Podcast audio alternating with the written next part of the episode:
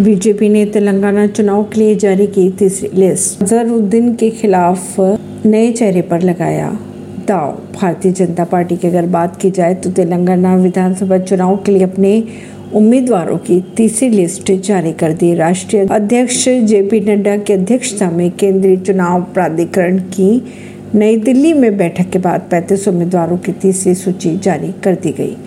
परवीन सिंह, नई दिल्ली से।